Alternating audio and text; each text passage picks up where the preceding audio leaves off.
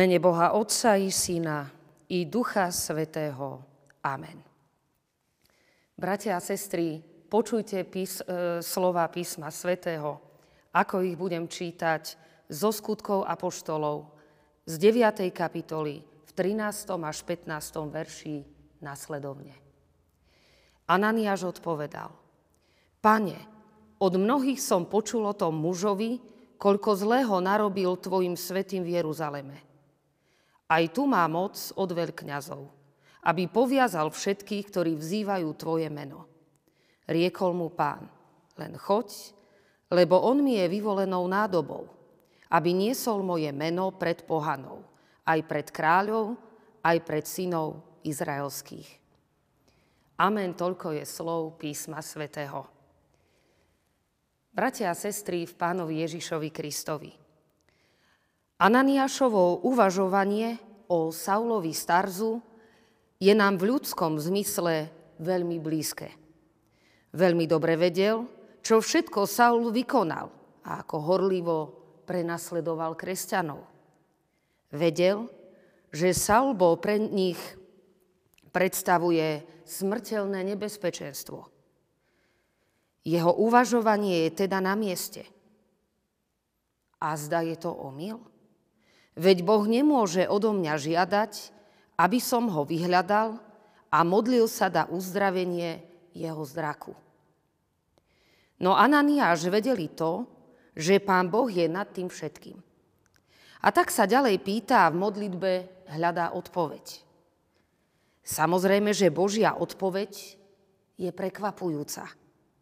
Žiada od Ananiáša, aby zmenil svoj pohľad i zmyšľanie – a pozrel sa na Saula z iného uhla pohľadu.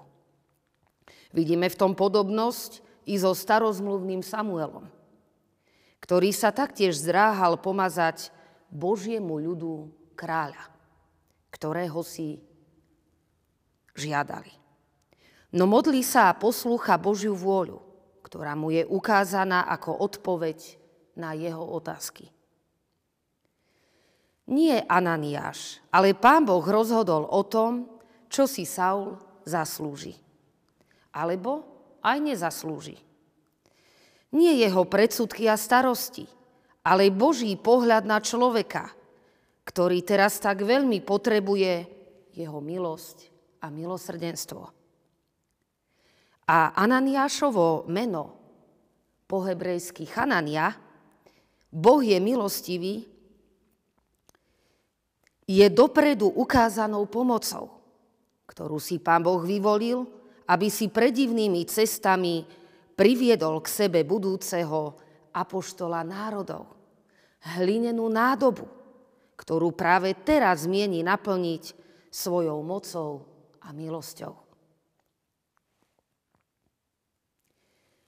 To je, milý brat, milá sestra, Boží pohľad. Je iný ako ten náš. Pán Boh vidí totiž ďalej ako my. On hľadí na srdce. On vidí domysle človeka. A tak vidí aj naše starosti i predsudky. S každým jedným človekom má svoj plán, ktorý ako mozaika vytvára pokračovanie skutkov apoštolov. Svedectvo živej viery každého z nás každej z nás v konkrétnom čase a mieste. Hoci ju my teraz nedokážeme vidieť v plnej nádhere, raz ju budeme môcť uvidieť. No dnes je dôležité zmeniť svoj vlastný pohľad. Podobne ako to urobil staručký Ananiáš. Saulovi nevyčíta nič a už o ničom nepochybuje. Veď ho pán Boh vedie. Jednoducho ho osloví brat Saul a modlí sa za prinavrátenie jeho zraku. Už žiadne predsudky, žiadne obavy a žiaden strach. Brat vo viere našiel obráteného brata. Modlí sa s ním a neskôr si pán Boh privedie, predivne použije túto svoju vyvolenú nádobu. Aby mu bol svetkom v obrovskej časti pohanského sveta. Áno, posluchnutie Božej vôle. I keď ju v danom momente nevieme celkom pochopiť, je pre nás jedinečnou výzvou. Naše ľudské oči totiž nevidia to, čo vidí Pán Boh. A naša skúsenosť je poznačená hriešnosťou. Sama upadá vo svojom skreslenom videní do posudzovania a súdenia bez toho, aby sme boli schopní svoje závery korigovať. Žiaľ. No nech by sme o komkoľvek, čokoľvek počuli, i tohto človeka stvoril Pán Boh a veľmi ho miluje.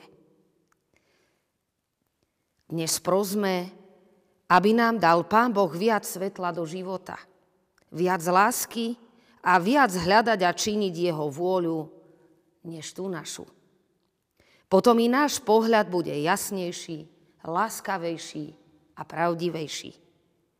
Aj my budeme môcť byť pre niekoho požehnaním, možno dôvodom, na zmenu jeho života. Ak zajdeme ďalej za hranice svojich obmedzení.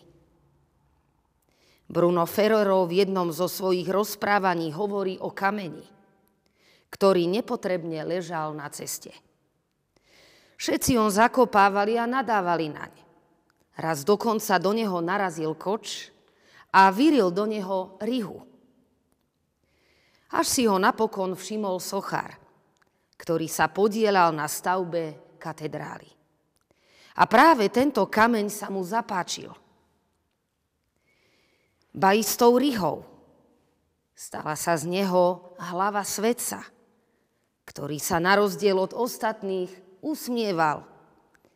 Takto sa nepotrebný stal potrebným a jeho rana sa stala úsmevom. Pomodlíme sa.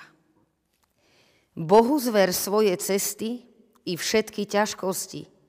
Utíši tvoje bolesti z otcovskej milosti. On, ktorý múdro riadí, spravuje celý svet, on pravicu podá ti a vyvedie ťa z bied.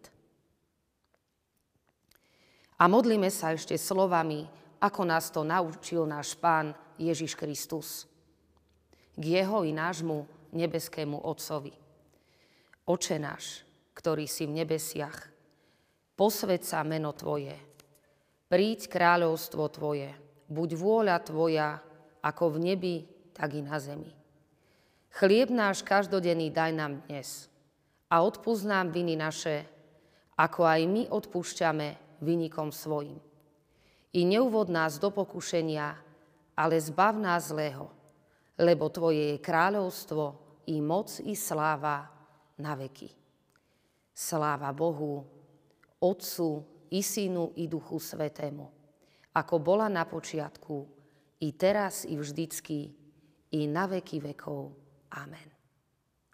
Príjmite apoštolské požehnanie a pokoj Boží, ktorý prevyšuje každý rozum, ten nechráni aj zachováva vaše srdcia i mysle, Kristovi Ježišovi, našom milom pánovi, na veky požehnanom.